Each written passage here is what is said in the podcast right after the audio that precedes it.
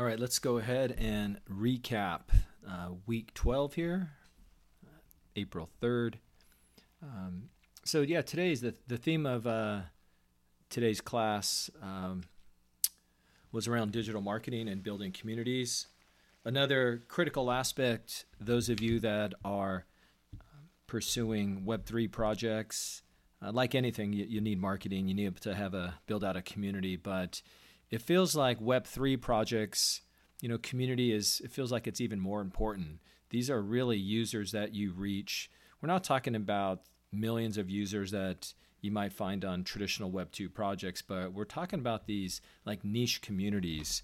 Blockchain Web3, it's still relatively uh, small and it hasn't hit mainstream yet.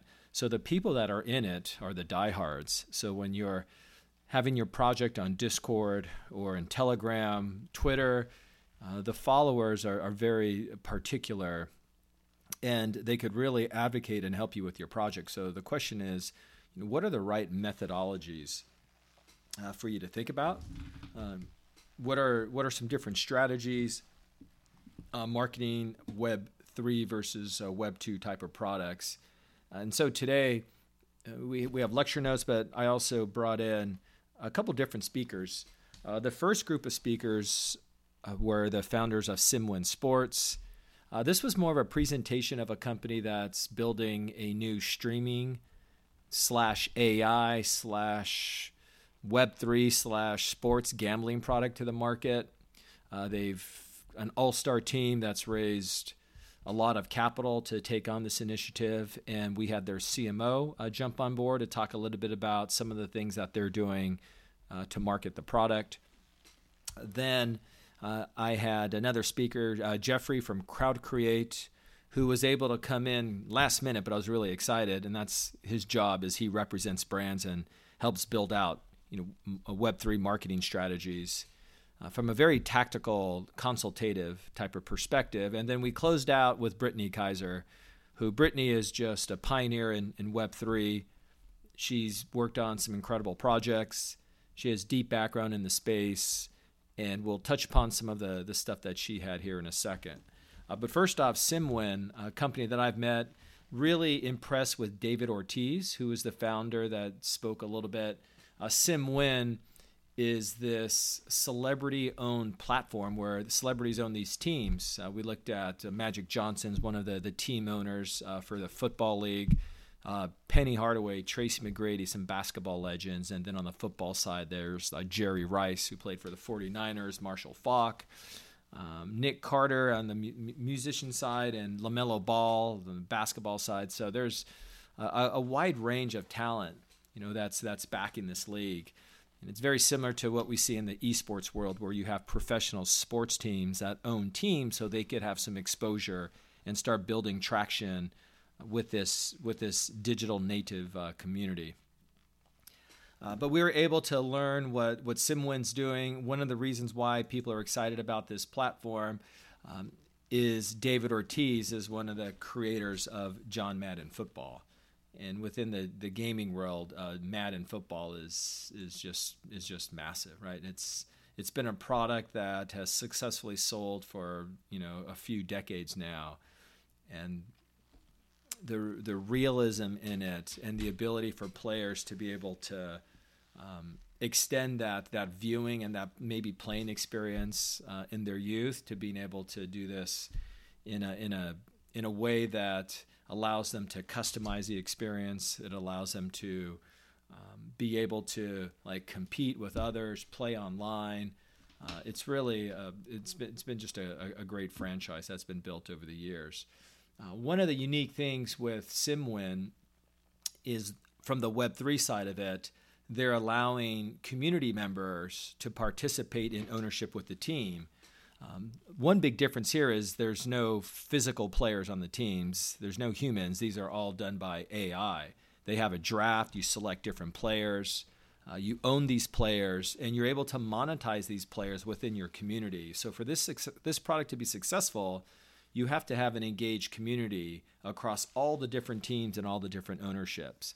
So SimWin is going to have to market their product overall, and then each team will have to market their local teams.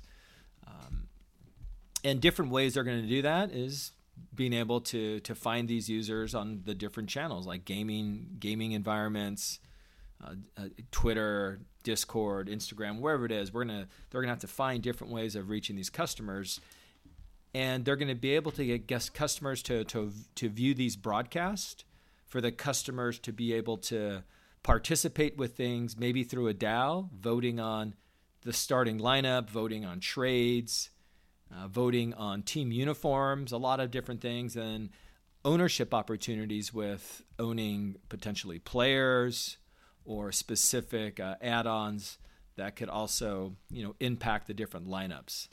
Uh, so SimWin is a really unique take on sports simulation, you know, digital ownership, uh, and and also team ownership in in uh, video streaming. So we're we're excited to see where where SimWin goes, and you know, David had made a, a, a challenge to all the students to come up with unique ways that they're going to be able to to reach their their target users. And many of those target users might be yourself. So what are different ways that you would find this experience uh, interesting and different ways that uh, they would they would reach you. So if, if you have ideas around that i'm happy to connect you with david and you could talk with him a little bit about uh, your vision for that. But uh, excited to see how this product uh, takes off and and how, and how this product evolves. Um, we also, for our second speaker, we, we had Jeffrey uh, come in from Crowd Create, as I mentioned previously. And this was really around, uh, from a consultative perspective, what are the best practices uh, that people use uh, in order to, to, to build audience? I mean, that was the, the, the fundamental thing that we were really looking for. Um, you know, there, there was a little bit of talk around uh, some of the you know, the, the Terra Luna, you know, uh, what happened with that debacle. We talked a little bit about Celsius and Silvergate, and these are just some industry things that had a had a difficult impact on the whole Web3 community. And what are some ways that, from a marketing perspective, these projects could could regain trust of users and be able to get people to uh, to get engaged with their platforms. So you know NFTs being down a little bit, uh, really having the importance for for utility in Web three projects and and onboarding users. Uh, these were all you know different things that you know came up as as topics. Um, couple of things that we talked about uh, uh, with Jeffrey um, was you know what what are some of the the top five things that one could do uh, in order to, to market their project. Uh, one of the, the KPIs we said is how do we get to like 10,000 users? Um, and you know, number one is is piggyback on existing platforms. And the platforms that he spoke about was Magic Eden. You know, really looking at uh, what NFT projects are getting the most hype. How do you engage with those communities? Find existing platforms and be able to to leverage them. Uh, so whether it's Magic Eden or certain projects on OpenSea, I think that was great advice to be able to kind of go where there's already existing users. Uh, he talked about ecosystem funds. Uh, we also looked at that in class. Uh, there's a lot of the the Solanas of the world, the, even the Magic Edens. They all have, you know, different ecosystem funds, and you could leverage these funds to again invest in building your community.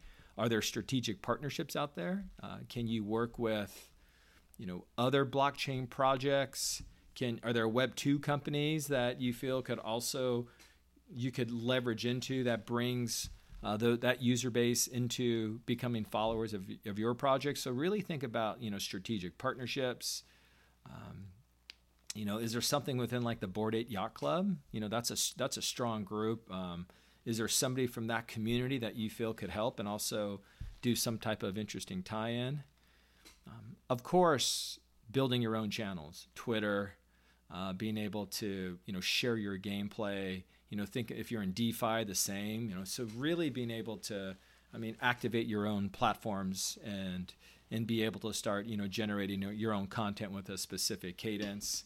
Uh, the paid side, it was interesting. The paid side isn't as big as it is for Web 2, meaning paid ads on Twitter or Facebook. I would say you still are going to want to do that you know, just because you it's still it's still something that's interesting.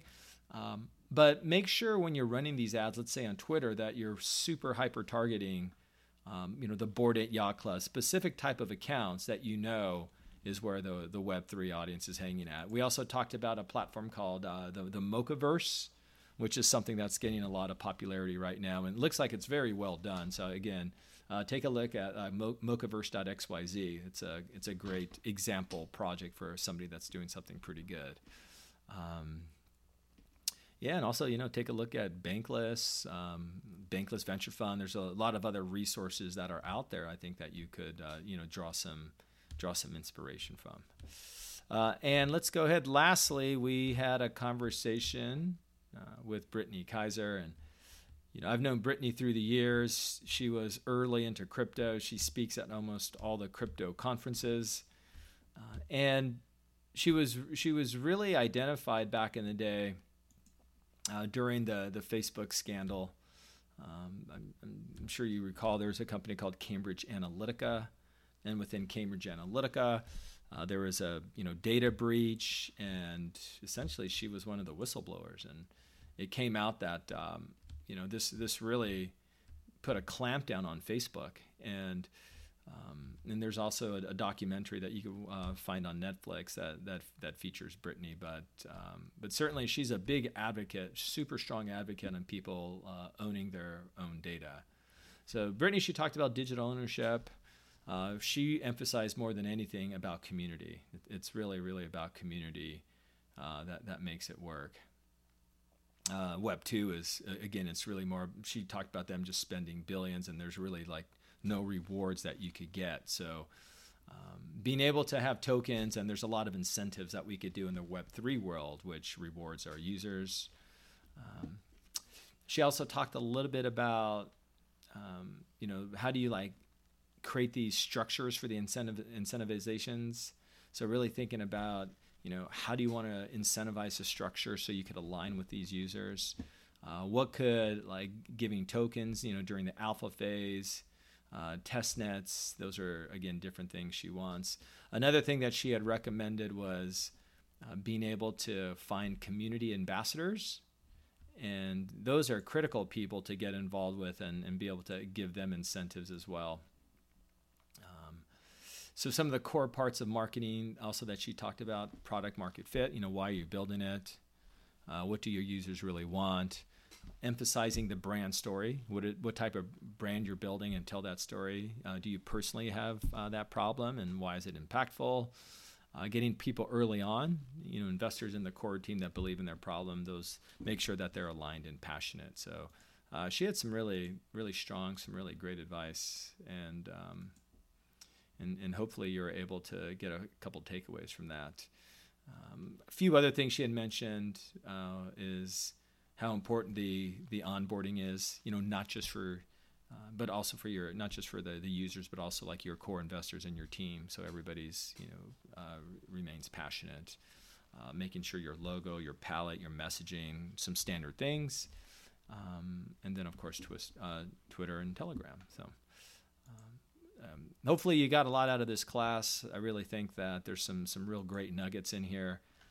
Make sure you come up with your, your own strategy as you're thinking about your digital marketing plans for the products that you're working on. And I'm, I'm hoping that a lot of the data here will, will really help you um, come up with a, with a concise and unique strategy that's going to bring a lot of users. All right, that's it for today, and we will talk to you next week.